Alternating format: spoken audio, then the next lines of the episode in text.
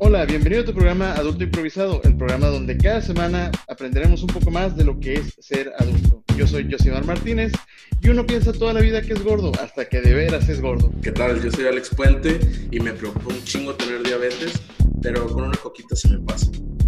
Pues bueno, el programa de hoy vamos a hablar de algo que en todas las imágenes de internet donde dicen que son cosas que deberían de enseñarte para ser adulto, viene, aparece ahí y Casi siempre es el primer lugar. Sí, oye. Y, la verdad es que, digo, es, es, chistoso porque en cuanto te empiezan a hablar de ello, como que tu mente se desconecta, ¿no? Sí. Muchos tecnicismos, mucha burocracia. Sí. Entonces, pues bueno, el tema es, o son, o serán, o han sido, los impuestos. ¿Qué son los impuestos? Es la primera pregunta. pues bueno, la, la ventaja es que pues para quienes trabajan para un patrón eh, o para quienes trabajan para una empresa es más sencillo y para quienes trabajan en la informalidad es todavía más sencillo. Tal eh, como decir, chingue su madre. Chingue su madre. Digo, lo, lo, primero es, pues bueno, ¿qué, ¿qué, son los impuestos? Digo, en general es como un, un dinero que nos cobra el gobierno a todos por existir básicamente. Es Pero la renta por vivir en el país. Por vivir en el país. Y eso nos lo cobra pues para poder, em, eh, básicamente para fondearse, ¿no? Para que pueda existir un gobierno. Eh, todo el dinero que el gobierno usa para construir calles, para poner alumbrado, para poner eh, instituciones en donde puedan este, existir, por ejemplo, mm, podría decirse la policía o para poder poner este vigila vaya, vigilancia van buena, ¿verdad? Al final del día es eso, el ejército, las escuelas, vaya, para que funcionen los programas también de asistencia social y pues todas las instituciones de, gubernamentales en general, ¿no? Sí, digo, y eso probablemente, pues bueno, van a decir, ah, pues eso ya lo sabía, todo el mundo lo sabe, ¿no? Eh, igual eh, hay impuestos que son estatales, que son eh, municipales y que son federales, este, y cada uno de esos impuestos se utiliza para diferentes cosas. Por ejemplo, la calle de tu colonia no, no, la pavimenta el gobierno federal, la, la, pavimenta un gobierno municipal con los impuestos del municipio. Igual lo del Estado, igual lo, las carreteras, por ejemplo, son con impuestos federales, ¿no? Y, lo mismo, pues bueno, como hay muchos tipos de impuestos, pues bueno, cada uno de esos tipos de impuestos los tiene que pagar diferente gente y bajo diferentes circunstancias. Por ejemplo, pues la tenencia de los coches o, el refrendo de, las placas, pues bueno, eso solamente lo paga quien tiene esos vehículos, ¿no? Igual hay un impuesto por comprar casas, hay un impuesto por heredar también, y hay diferentes tipos de impuestos, ¿no? Entonces, realmente como hay muchos, este, pues no, no acabaríamos si quisiéramos abordar todos, ¿no? Sí, no hay que entrar así tanto, tanto en esos detalles. Y bueno, la verdad es que yo en general, como la mayoría de la gente, soy un estúpido en cuanto a lo que impuestos se refiere. Pues tengo varias preguntas al respecto que me imagino que mucha gente también este, las, las tiene que tener, a eso me refiero. Entonces, pues como tú tienes un poquito más de conocimientos al respecto, creo que, creo que te voy a estar haciendo así, mientras vamos avanzando, una, una serie de preguntas.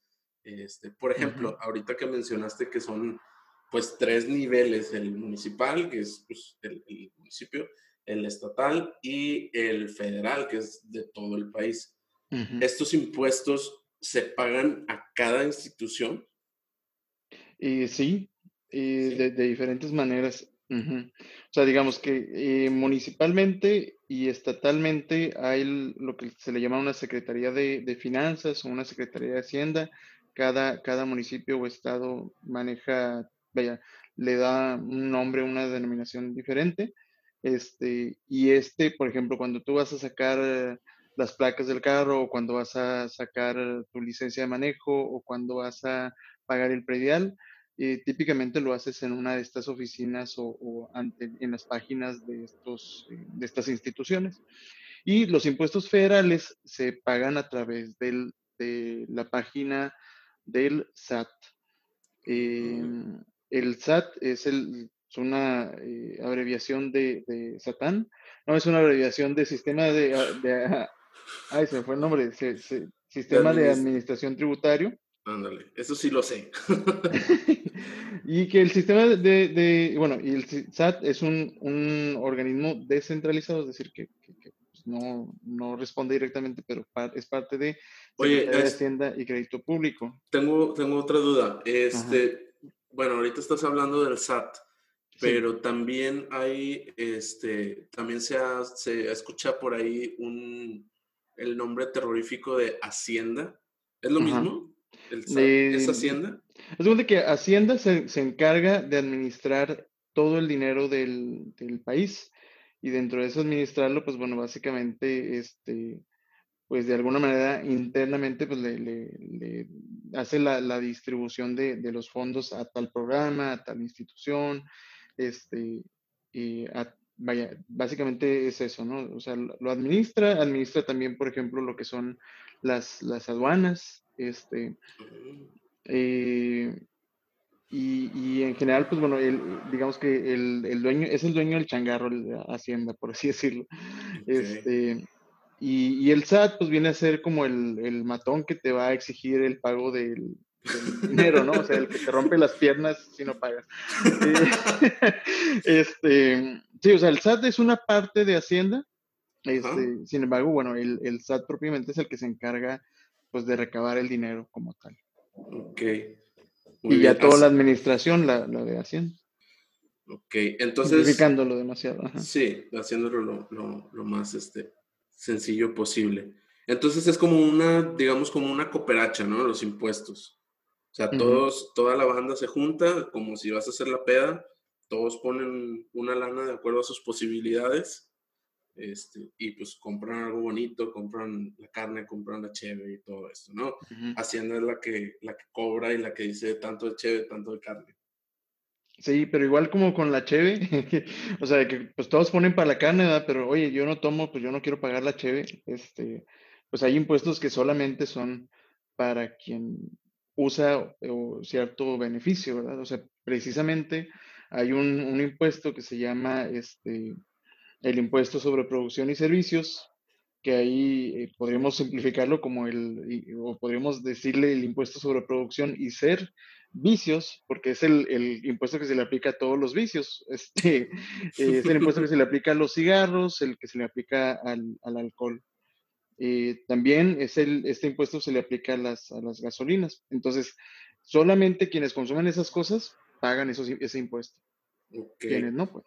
Entonces, es la manera en la que el gobierno saca lana para, para operar, así para que quede lo más claro. Y esa es la única, la única manera en la que puede conseguir dinero porque no es una empresa que esté como generando este, un producto para vender o que estés, bueno, sí te está prestando un servicio, pero no, o sea, no pagas tú por un servicio, tú pagas y luego ya se, se administran en otras cosas que a lo mejor te benefician y a lo mejor no. Fíjate que parte de, vaya, antes de grabar este episodio, pues sí me metí un poquito más en, en, eh, pues en el tema, ¿verdad? Nada más para estar un poquito mejor preparado.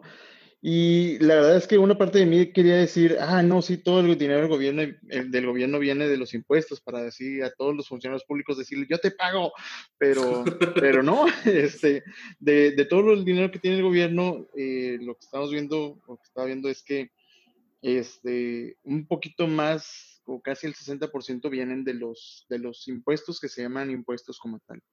Y otro, otra parte del dinero viene de lo que se le llama eh, derechos. Este, estos derechos, pues bueno, básicamente son, son pagos adicionales que tienes que hacer por trámites federales, eh, en donde tú le pagas al gobierno como para, para obtener un beneficio de, de, de, de él. Este, digo, igual los pagos de derechos son otro, otra serie así muy amplia de, de, derechos que se, se, pueden, este, vaya, nos podríamos extender bastante por ese lado, pero vaya, otro, otra fuente de ingreso del gobierno es eso. Este, también, pues bueno, el, gobierno hace, obtiene dinero a través de, de, préstamos, obtiene dinero a través, por ejemplo, de eh, instituciones como lo son Comisión Federal de Electricidad y Pemex, todo lo que estas este, empresas generan, pues bueno, también ahí viene, viene una fuente de, ingreso del, del, gobierno. Entonces, sí el gobierno tiene varias, eh, varios puntos de dónde obtener dinero, pero el, como decía ahorita, casi el 60% viene de los impuestos. Okay. la mayor parte. Sí, eh, una, una, manera de saber esto es, pues bueno, cada año hay algo que se le llama la, la ley de, de ingresos de, de, la federación, en donde ahí este, se, se plasma eh, desde la primera, segunda página, ah, pues miren, el gobierno recabó el año pasado tal cantidad y esta cantidad se va a distribuir así, así, así. Entonces, este, si a alguien le surge un poquito de curiosidad el saber de dónde viene el, dinero que tiene el país, este, pues bueno, ahí en la, en la ley de ingresos este, de la federación se puede, se puede consultar.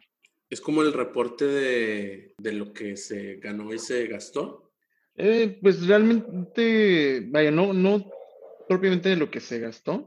Este, ahí como, es solamente de, lo que... de ingresos, pues el nombre lo dice. Ajá, sí, solamente de lo que, del dinero que tiene el gobierno y de cómo lo pretende usar en el año. Ok. Entonces, pues todo, todo genera impuestos, ¿no? Prácticamente. Mm, como todo. O sea, por ejemplo, si yo voy a la tiendita, o bueno, no, a, una... Cuando voy a, hacer el mandado, por decirlo de otra manera, voy a comprar el mandado y sobre lo que yo pago, ahí ya estoy pagando impuestos también. Mm, pues en teoría sí, bueno, yo creo que valdría la pena el, em, ahora sí empezar a, entrar un poquito más en, detalle.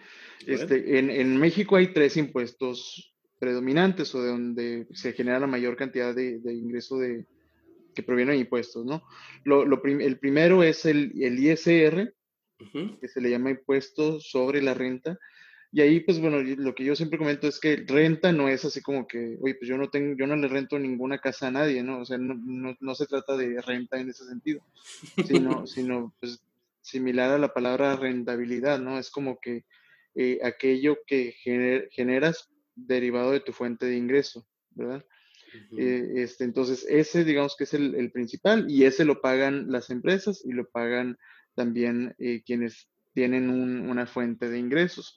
Aquí la, parte principal es que quienes tienen una fuente de ingresos y que declaran esos ingresos ante Hacienda. Eh, declarar pues, es sinónimo de, reportar o, otra manera de, avisarle a Hacienda, oye, gané tanto. ¿sí? ¿Cuánto te toca? y, dentro de eso, pues sí, o sea, tienes que decirle, oye, pues gané tanto y, y en base a lo que gané, pues me toca pagar esto, ¿no? Y lo pagas. Pero pues sabemos que hay mucha gente que no, que no lo hace, ¿verdad? Y ahorita entramos también un poquito a eso. Ese es el principal, el impuesto sobre la renta. Y el segundo más importante es el IVA, que es, se le llama impuesto al valor agregado, ese es básicamente lo que significa, y es pues eh, vaya, corresponde a aquel producto o servicio en el que tú estés agregando valor, ¿verdad? Entonces, de, en, ambos casos, tanto en el impuesto sobre la renta como en el IVA, eh, ah, bueno, y el impuesto al valor agregado, ese lo pagamos quienes compramos eh, algo a lo que se le haya agregado un valor, un servicio o un bien. Casi todo, casi todo tiene, tiene este, este impuesto. Entonces. Ese es el que ah me cobrarían, por ejemplo, en el súper. Así es. O sea, en todo, en todo lo que tú compras en el, en el supermercado o en la tiendita de la esquina, o, cualquier servicio también que tú contrates este, y que se, te ofrezca de manera formal, pues lleva, lleva IVA. Y, formalmente, disculpe usted, señor, le voy a ofrecer un servicio. No, bueno, o sea, de, manera formal quiere decir que este, haya un comprobante que se reporte a Hacienda o que se reporte al SAT.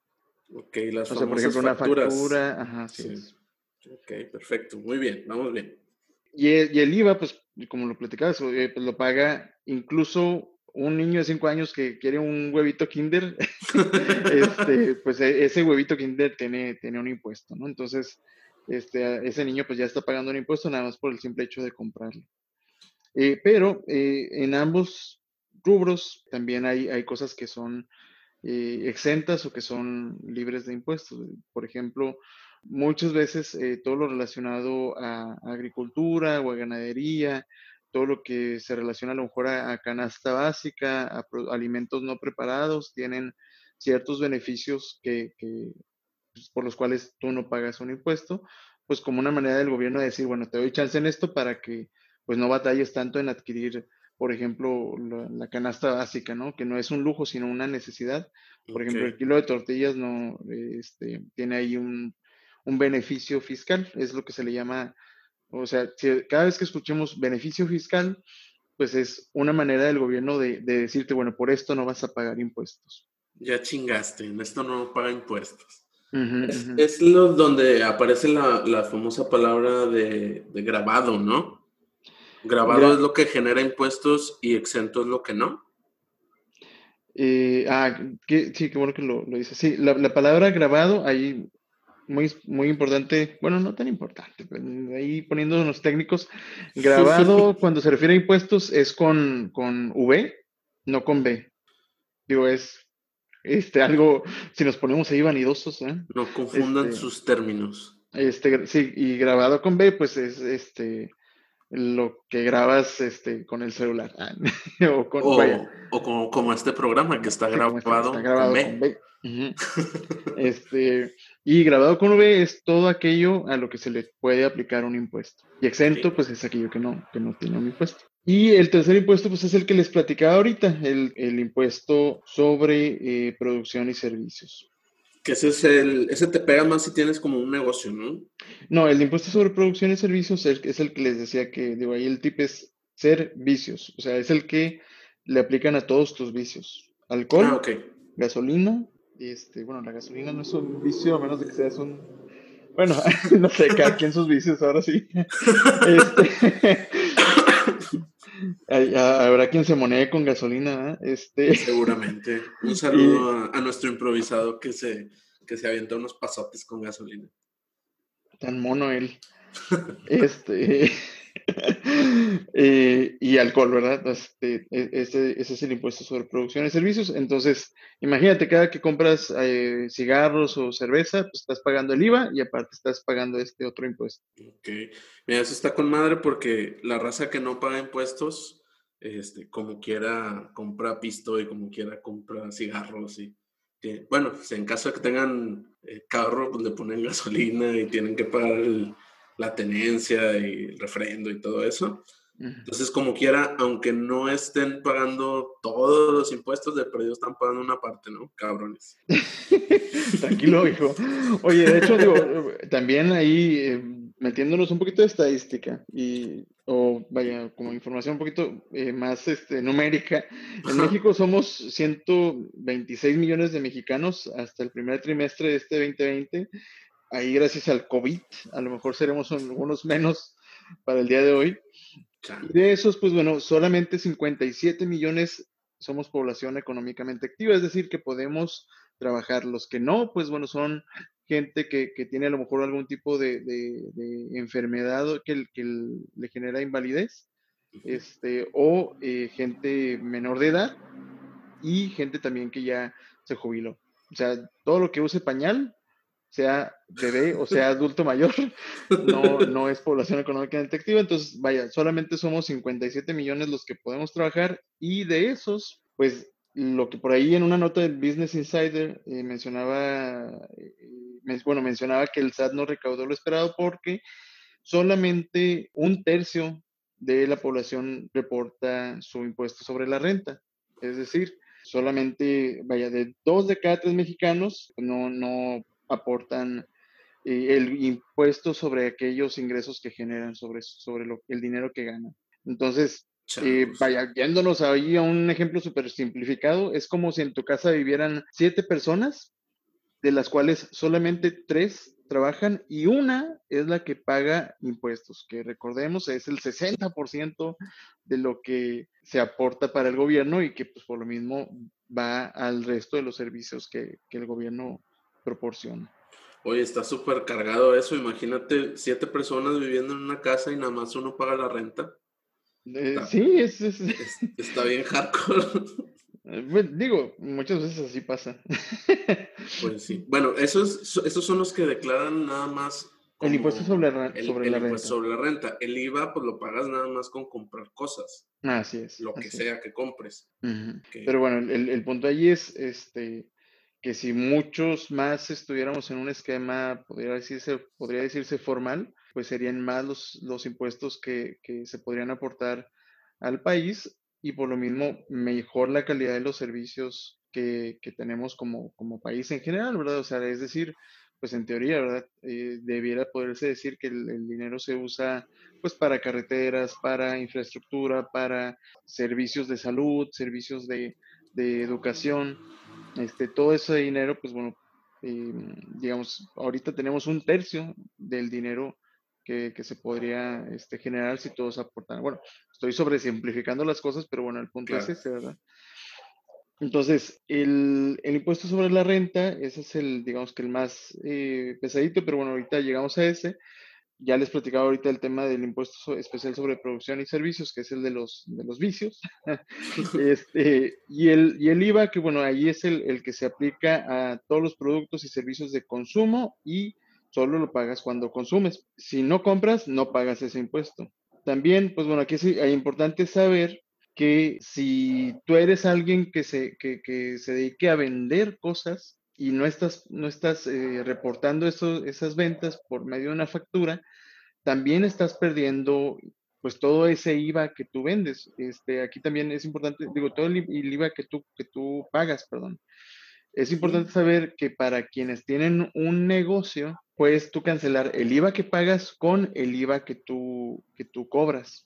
Ok, o sea, puede ser es suma cero, o sea, tú si vendes, vendiste con IVA, y luego compras y como que repones ese IVA que ya vendiste. Sí, o sea, vaya, aquí lo, lo, importante es que también este, solamente puedes cancelar el IVA que corresponda a los gastos que hagas para, para tu negocio. Dando un ejemplo, ¿no? Oye, este, tengo un negocio en donde compré una máquina, ¿verdad? Y esa máquina vale eh, 100 mil pesos, pero pagué 16 mil pesos de IVA. Bueno, ese IVA tú podrías cancelarlo con el, el IVA que le cobres a tus, a tus clientes y, por lo mismo, pues bueno, si cobraste una venta de, vamos a suponer, de 200 mil pesos, al que el IVA sería equivalente a 32 mil, pues bueno, ese, ese IVA que tú pagaste de 16 mil lo podrías cancelar con eso que tú cobraste y solamente pagar la diferencia. Y esto se hace, según entiendo, mediante la declaración de impuestos. Así es.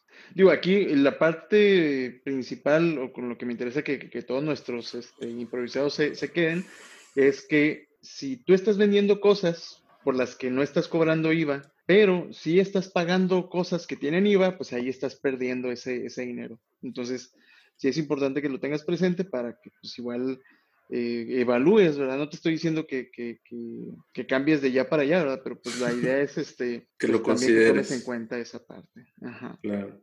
Oye, y hablando de la declaración, ¿es complicado hacer una declaración de impuestos? Pues depende. Este, cada vez es más sencillo, cada vez es más sencillo, pero eh, digamos, quienes más fáciles la, la, tienen es quienes trabajan como, vaya, quienes trabajan en una empresa, vamos a ponerlo de esa manera.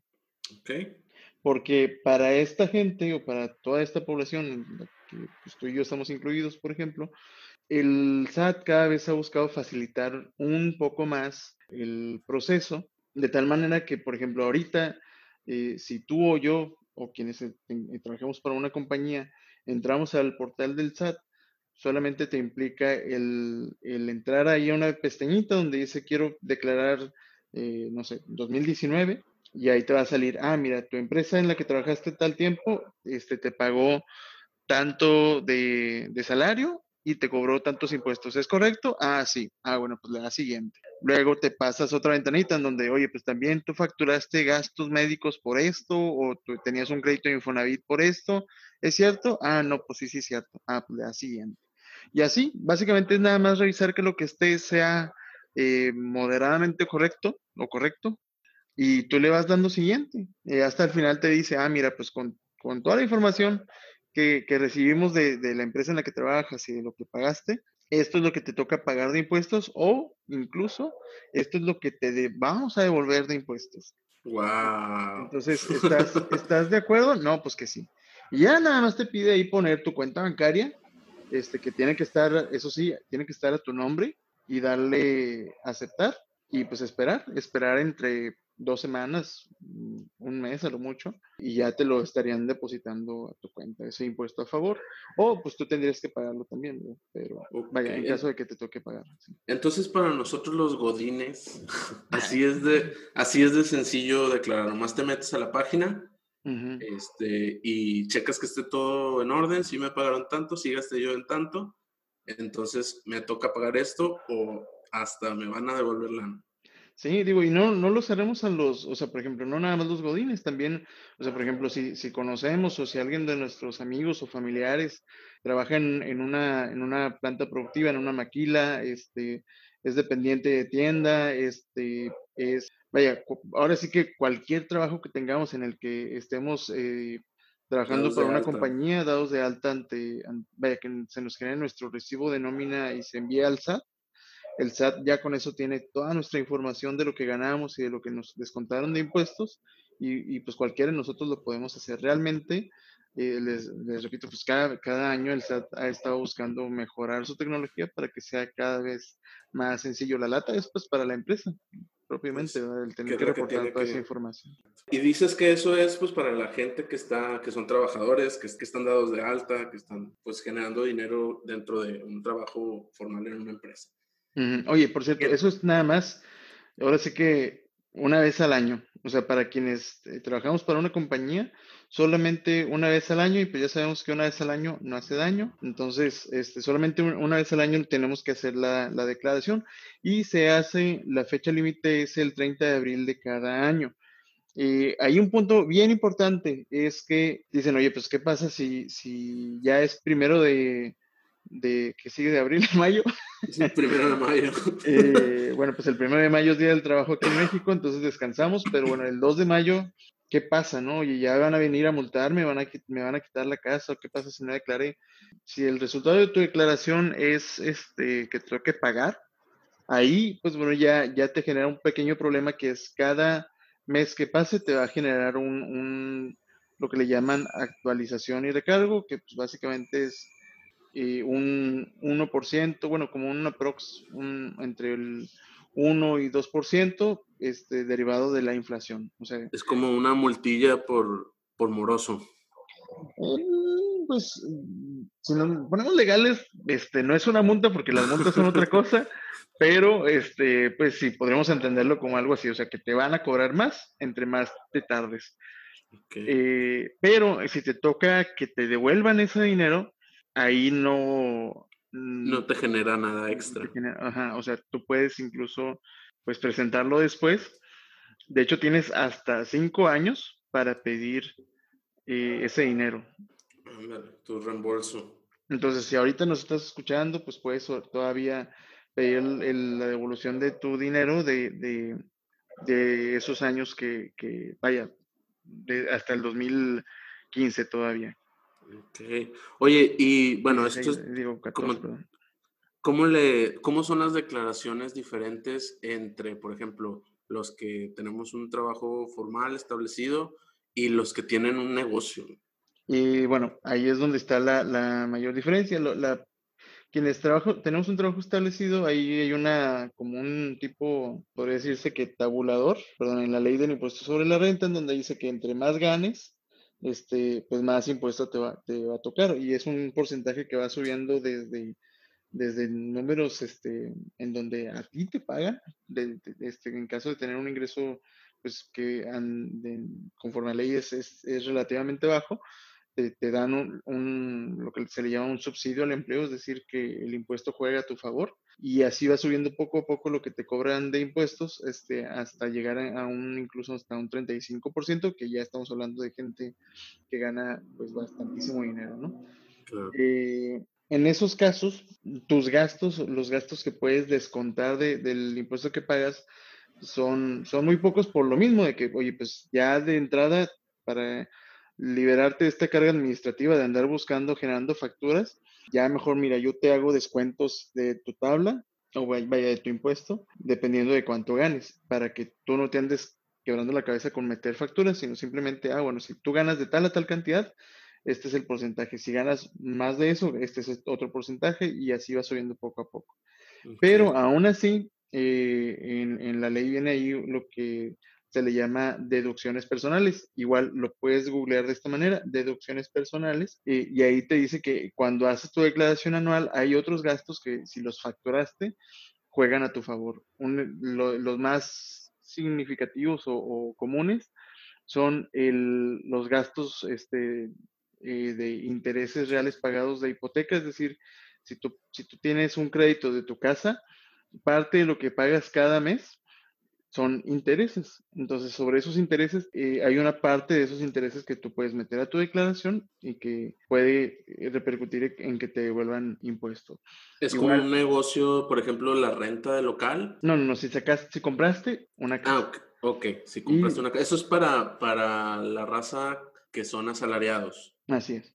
Ok, ok, ok. Entonces, si compraste una casa y la sacaste con un crédito hipotecario, es decir, con, un, con el banco o con Infonavit, lo que le pagas al banco lo que le pagas al Infonavit, una partecita de eso son intereses y de esos intereses te, pueden devolver eh, impuestos. Lo otro es también gastos médicos que, que no sean, vaya, lo único es que no sean este, medicamentos, pero todo lo demás que sean gastos médicos este, que te hayan facturado, tú lo puedes deducir este, o lo puedes, vaya, deducir es como lo puedes descontar de tus impuestos y eso también puede generar que te paguen o que te devuelvan impuestos a ti. Y cuando hablo de gastos médicos, por ejemplo, puede ser todas las consultas médicas que hayas pagado, dígase, eh, por ejemplo, el pediatra, por ejemplo, este, o incluso nutriólogos, psicólogos, eh, todo lo que acabe en ólogo, este, y que hayas pagado y que te genere factura. Pues ¿También el astrólogo? Eh, bueno, que sea médico, tienes razón. Ah, tu che. el odontólogo, el dientólogo. Bueno, ese es fuera de la regla del dentista. Este, odontólogo está correcto, chavo. Odontólogo, sí.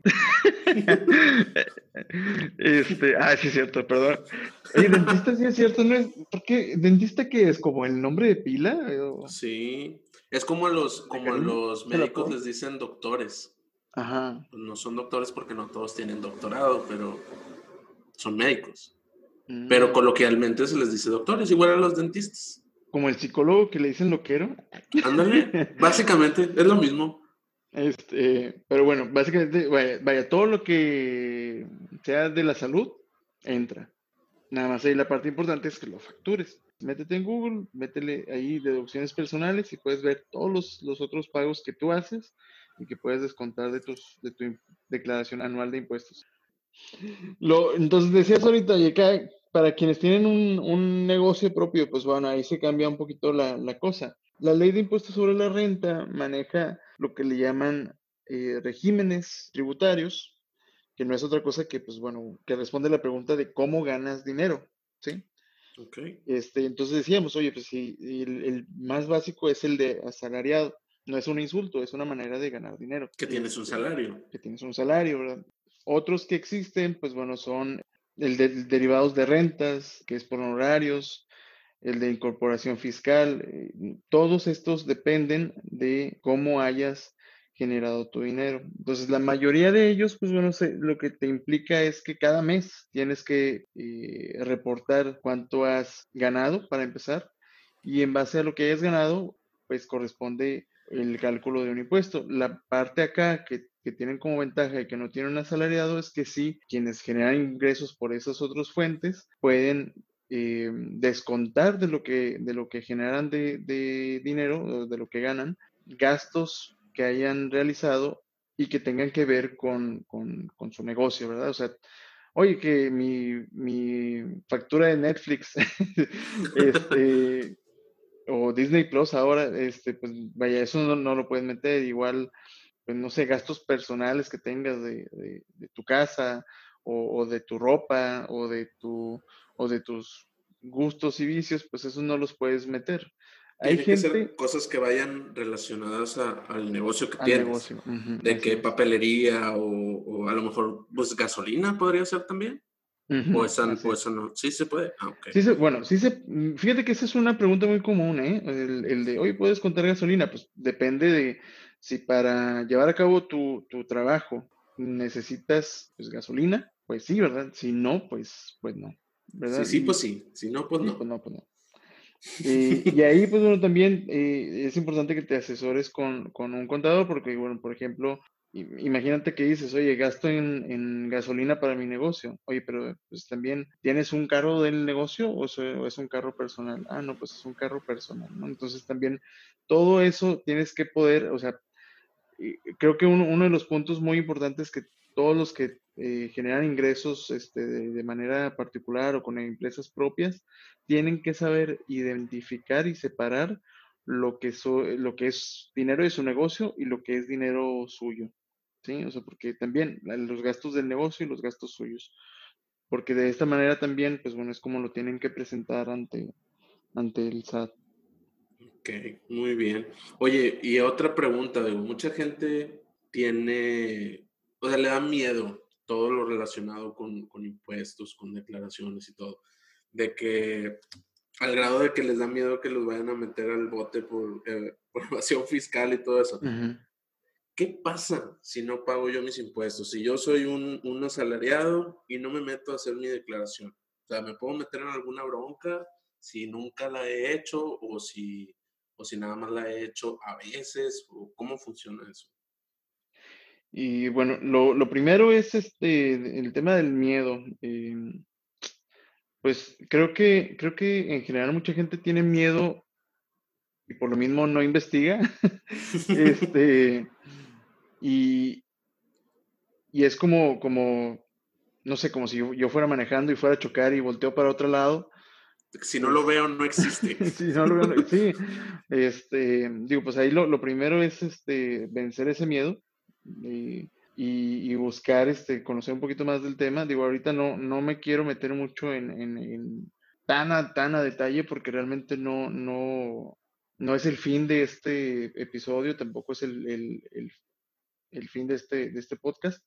Eh, pero la, la, parte principal es, este, pues bueno, empezar a informarse. Lo, lo, lo que te dicen, vaya, una máxima por ahí que escuché en alguna ocasión es que si tu negocio es negocio por no pagar impuestos, pues entonces no es negocio, ¿verdad? Porque el, que sea un negocio sano implica que puedas cumplir con todo lo que, todas las obligaciones que tienes como, como compañía o como, o como generador de ingresos. Tus responsabilidades fiscales. Así es. Y aún así, que puedas tú vivir de ello, ¿verdad? Cada vez como les decía ahorita, cada vez el SAT está esforzándose en mejorar su tecnología para hacerlo más fácil el, presentar una declaración, el pagar tus impuestos, pero también cada vez está esforzándose más por poder obtener información de quienes no lo hacen, ¿sí? Entonces, a lo mejor, oye, pues hace 10 años, hace 5 años, tu papá, tu abuelo, tu tío te dicen, no, pues este, no declares, no presentes nada, no, no pasa nada mientras no, este, si no facturas o si compras facturas, este, puedes salir del paso y, la puedes librar, ¿no? Así le hice yo, así le he hecho toda mi vida. Pues sí, pero el punto es que cada vez está mejorando los métodos de control para garantizar que quienes tienen eh, una fuente de ingresos declaren o le reporten cuánto ganan y, pues que paguen los impuestos que corresponden, ¿no? Entonces, te puedes esconder todo lo que quieras, pero ese matón te va a encontrar y te va a romper las piernas. Es correcto. Eventualmente. eventualmente. y, la parte también importante es que, digo, por ejemplo, un ejemplo de esto es que antes los recibos de nómina, pues eran un, documento entre tu, jefe o tu, vaya, la empresa en la que trabajabas y tú, ¿verdad? Eran un papelito así cualquiera. Eh, y ya lo que sucedía después de eso este, pues ya dependía de la empresa. A veces la empresa te decía a ti, empleado, eh, una cosa y reportaba Hacienda algo diferente, ¿no? Entonces, para eliminar eso, pues bueno, todos los recibos de nómina, el SAT eh, le pide a las empresas que cada quincena o cada semana, dependiendo de cómo te paguen, les, les informe también a Hacienda lo que te pagó, cuánto impuesto te, te descontó. Entonces, eso es un medio de control que empezó en 2014 y que se ha ido fortaleciendo cada, cada año. Lo otro también es que eh, Hacienda obligó a los, a los bancos a que los estados de cuenta bancarios que emiten, pues también ahí te digan, este, se vaya, se le reporta a Hacienda y que el banco le diga a Hacienda cuánto recibió de fulanito, de fulanita, Este, y, por lo mismo, pues bueno, tener más evidencia de cómo cruzar, ¿verdad? Oye, pues en el estado de cuenta bancario dice que tú ganaste 100 mil pesos, pero en tu recibo de nómina dice que nada más ganaste 50 mil, ¿verdad? Entonces, ¿de dónde está la diferencia? ¿De dónde sacaste ese dinero?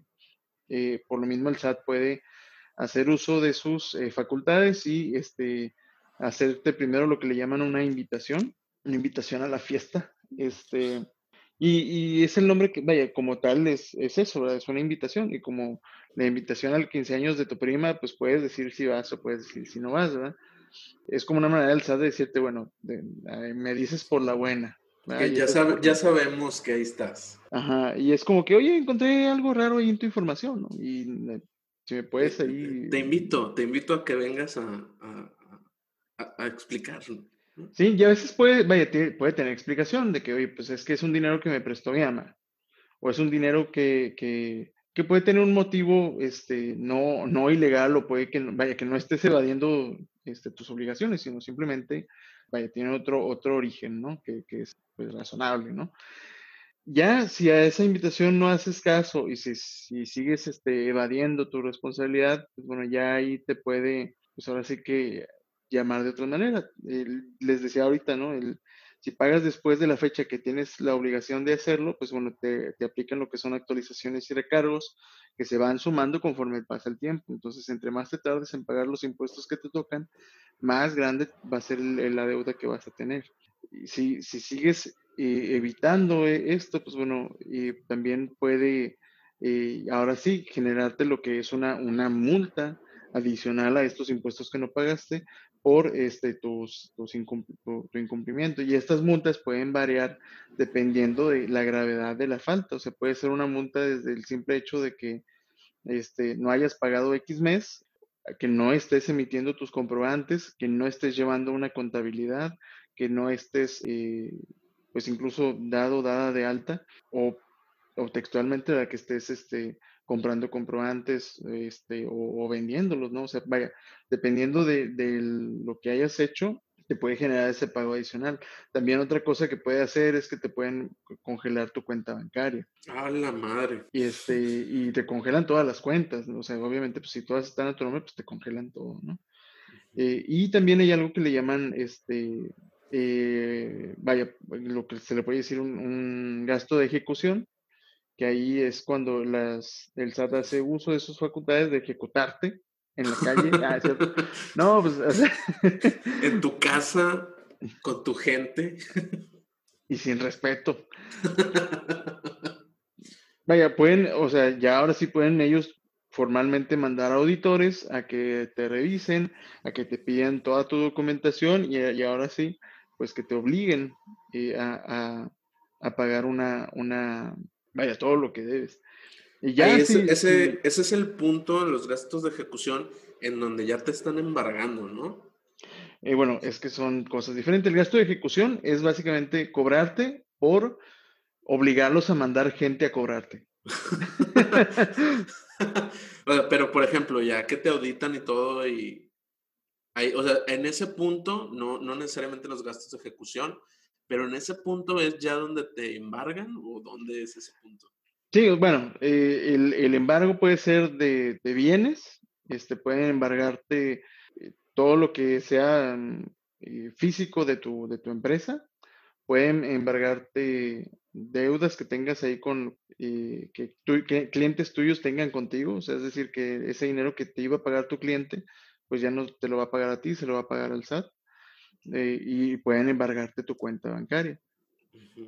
Este, incluso, digo, ahí, dependiendo de cómo esté registrada tu empresa, pues bueno, pueden embargarte cosas de tu negocio solamente, pero también pueden embargarte eh, propiedades tuyas. Depende mucho de, ahí de, cómo esté establecida la compañía, este, pero bueno, puede llegar a ese punto. Y ya si en alguno de estos puntos este, se, no, se paga o se incumple, pues bueno, puede llegar a, incluso que te metan a la cárcel. Ahora sí ya vas en tambao. Entonces, el, punto es, todos todas estas situaciones se pueden evitar eh, y se pueden evitar, pues, tan sencillo, empezando pues con el pie derecho con el SAT, ¿verdad? Y yendo al SAT o informándote por medio telefónico o por medio de chat en su página. Ya, eh, vaya, hay gente en el SAT que, que de manera gratuita y sin requerirte pues nada realmente porque es su obligación y es tu derecho, pues te dicen qué hacer y cómo hacerlo, ¿verdad? Para que puedas este, empezar bien y como debe ser. Incluso también... Ya para tu situación específica. Así es. Incluso también, este, si, si, si ya tienes al día de hoy una deuda que no has pagado, si ya tienes al día de hoy una multa, si ya tienes al día de hoy algún problema, también es parte de su obligación el decirte, pues, cómo, cómo poderlo resolver de una manera que sea, pues, bueno, práctica para ti. Eh, vaya, en lo posible, digo, a ver, va a haber algún punto donde te, te tengan que poner un, un límite, tampoco va a ser este, pues 100% bajo tus condiciones, pero la manera de cómo poder resolverlo, ¿no? Si no, ser todo bondad. Y, no es como que en ese rato te van a esposar y te van a mandar a la cárcel, tampoco tienen ellos esas facultades. O sea, la, idea es este, que, tú puedas acudir y pedirles este, la información suficiente. Así es. Sí, sí, sí, sí. sí, básicamente. Fíjate que lo, que lo que estoy abstrayendo finalmente de todo esto es que en realidad no es tanto problema, el, el, proceso en realidad suena como que es bastante sencillo y también que pues Hacienda no es como el, el Don Corleone este, mafioso que, que está buscando aprovecharse de ti. O sea, es como, pues finalmente es como beneficio para todos y está tratando de hacer las cosas lo más fácil posible como para que tú puedas cumplir con tu, con tu parte del trato, ¿no? Y, la verdad es que, vaya, Hacienda es como me trates, te trato, ¿verdad? O sea, si tú te pones las pilas y, inicias diálogo y, buscas cumplir y, te, vaya, y te informas, este, Hacienda no te, no te tiene por qué hacer nada malo, al contrario, como lo decíamos al inicio, te puede incluso pues devolver dinero de impuestos que, que, pagaste en su momento y que, pues bueno, después tuviste más gastos que puedes descontar de, esa, de, ese, de ese pago, ¿verdad? Incluso, por ejemplo, hay un, régimen que es el nuevo para quienes apenas están iniciando sus negocios y que, que, que de alguna manera este, pues, tienen su changarrito y van haciendo sus pininos en este tema de, de emprender. Este, este régimen de incorporación fiscal lo que hace es que el primer año, por ejemplo, no pagas nada del impuesto sobre la renta. El segundo año pagas un 10% del impuesto. El tercer año pagas el 20%. Y así durante pues, 10 años, este, pues, vaya, se te va disminuyendo ese beneficio, pero, pero la idea es que... Que vayas creciendo. y de ahí viene su nombre, ¿no? Que poco a poco te vayas incorporando a, a, pagar estos impuestos, ¿no? sí. Entonces, este Entonces es como un apoyo este, al, a los negocios este, emergentes, ¿no? o sea, si para que empieces con el pie derecho, como decías, vas a empezar tu negocio y empiézalo bien pagando tus impuestos y haciendo tus facturas y haciendo todo el desmadre como se debe de hacer. También digo un punto importante aquí es este toda la asesoría del SAT es gratuita. Y es muy importante también que sepas, digo, ahí tip de, para gente que no, que no acude al SAT con mucha frecuencia. Como les decía ahorita, ¿no? La fecha límite para hacer las declaraciones para, las, para los empleados o para lo que se conoce como personas físicas es en abril y para las empresas es en marzo. Entonces, eh, también es ahí importante que, que, si vas a ir al SAT, pues bueno, procures no ir en abril y en marzo porque va a estar saturadísimo. Este, trata de buscar fechas en las que no, pues no, no sean fechas límite de trámites para, para empresas o para personas. Y hay manera de hacer, de hacer cita, o sea, no necesitas ir así como a, a la aventura sin saber cuánto tiempo se van a tardar en atenderte, sino que puedes hacer este, una cita por internet o por teléfono? Eh, sí, puedes hacerlo tanto por internet como por teléfono. Eh, ahorita por situación de COVID, pues bueno, las citas son, son limitadas. Este, ahí sí, vaya, valdría la pena hacer uso de toda tu paciencia. Y bueno, algún tip por ahí que me pasaron, es, digo, ahorita es este, muy específico para la época en la que estamos, pues sí es meterse el portal del SAT en la noche, digo, ahí es un poco más engorroso este, ya que pues, en la noche se actualizan los, los cupos en, las oficinas de, del SAT, este, y ahí puedes, este, levantar tu cita. También depende del de, el trámite que vayas a hacer, por ejemplo, si vas a hacer tu inscripción, si vas a registrar tu firma electrónica, si vas a, vaya, dependiendo del trámite que vayas a hacer, es el cupo que, hay, ¿verdad? Entonces también ese es un punto ahí importante que, que puedes tener presente. Oye, Jos. ¿qué es la firma electrónica? Sí, oye, de hecho, digo, antes de hablar de la firma electrónica, eh, ahorita mencioné un término mm, eh, importante que, que, que, no comenté, pero que es importante que tengamos presente. Hay dos maneras de ser este contribuyente, se le llama a aquel que está registrado en el SAT y paga impuestos. Eh, una es ser, ser persona física y la otra es ser persona moral. la persona física vamos a entenderlo como aquella, aquella persona que tiene físico, sea bueno o sea malo, ¿verdad? O sea, que, importa el físico. que puedas tocarla, o sea, digo, bueno, con su consentimiento. con su consentimiento. con su consentimiento. Pero sí, es, es aquella persona que tenga cara, que tenga cuerpo, que tenga brazos, bueno, que tenga, sí, que sea un ser viviente. En Una persona real. Que, que, que, sea un ser viviente, ¿verdad? Que exista en el plano físico y sea un ser viviente. Así es. Y una persona moral es una persona que existe en papel nada más, un ser imaginario. Me dirás, ¿estás hablando de Harry Potter? No, estoy hablando de, una compañía. O sea, una compañía ante, ante, el SAT es una persona moral. Por ejemplo, fulanito SADCB o menganito SDRLDCB o Patito Inc. Bueno, todas esas este, nombres de empresa que realmente pues, es una asociación de dos o más personas, eh, es una persona moral. Entonces, este, digo ahí nada más para que lo tengamos presente, una compañía es una persona moral y una persona física, eh, independientemente de cómo gane dinero, eh, es una persona real que, Fíjate, que existe. ahí, ahí es donde se me hace a mí que está la confusión principal en cuanto a los términos. Y bueno, a mí personalmente me hace pensar que es como para confundir a, la banda, que seguramente no es así, pero ¿por qué no ponerle contribuyente físico y contribuyente moral? ¿Por qué ponerle persona? O sea, la persona moral, pues no necesariamente es una persona. Y la persona física sí es una persona.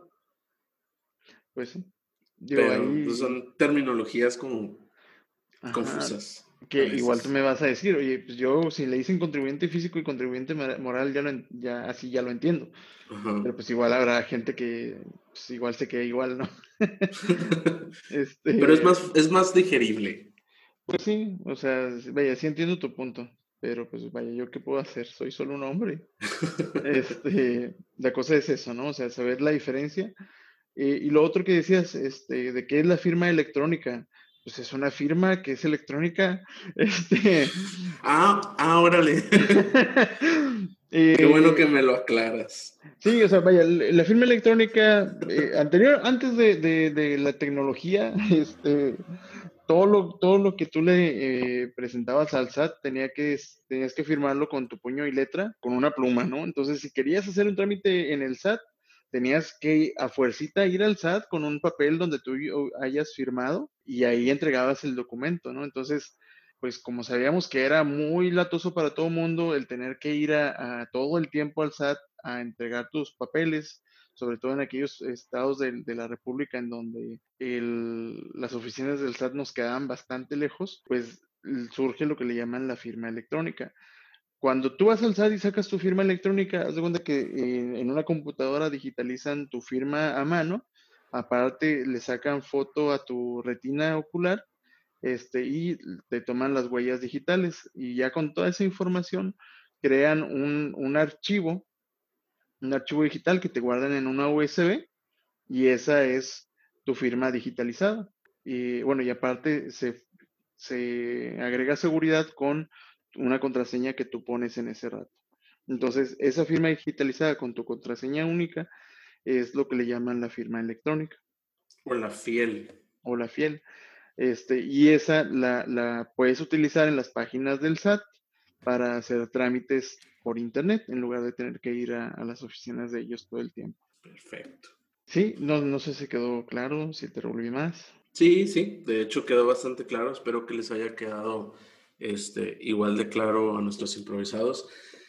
La verdad es que no tenemos este, todo el tiempo del mundo como para hacerlo, hacer todo lo que implica los impuestos. Oye, y bien rápido, ya, sé que digo, no me quiero alargar mucho, pero nada más dos puntos ahí al final. Lo primero es, este, les decía ahorita, ¿no? De que hoy están mejorando los controles y los estados de cuenta y demás.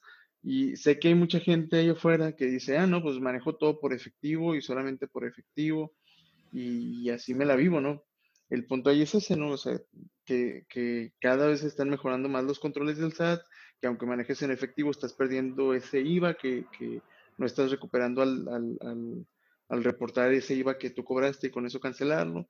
Y, y, vaya, y a lo mejor lo que hoy te funciona al hacerlo solamente por efectivo, no necesariamente implica que el día de mañana va a seguir funcionando. Entonces, entre mejor cambies, digo, entre más rápido te, adaptes o, o, busques cambiar esa situación, este, pues también mejor va a ser para ti a la larga. Por ejemplo, me han contado de casos en donde créditos para casas o créditos para, para, para coches o, simplemente eh, una tarjeta de crédito que te podría servir para, para hacer frente a un gasto fuerte ahorita y que, que, no tienes el efectivo en este momento, pero lo vas a tener después, pues te pierdes de esa serie de oportunidades de usar el, el sistema bancario este, por, el, por el simple hecho de, no querer pagar impuestos y de no querer adaptarte, que son cosas, pues bueno, que son parte de nuestras obligaciones, ¿no? Entonces, sí, y aceptamos todos que puedes seguir haciéndolo, pero al final del día,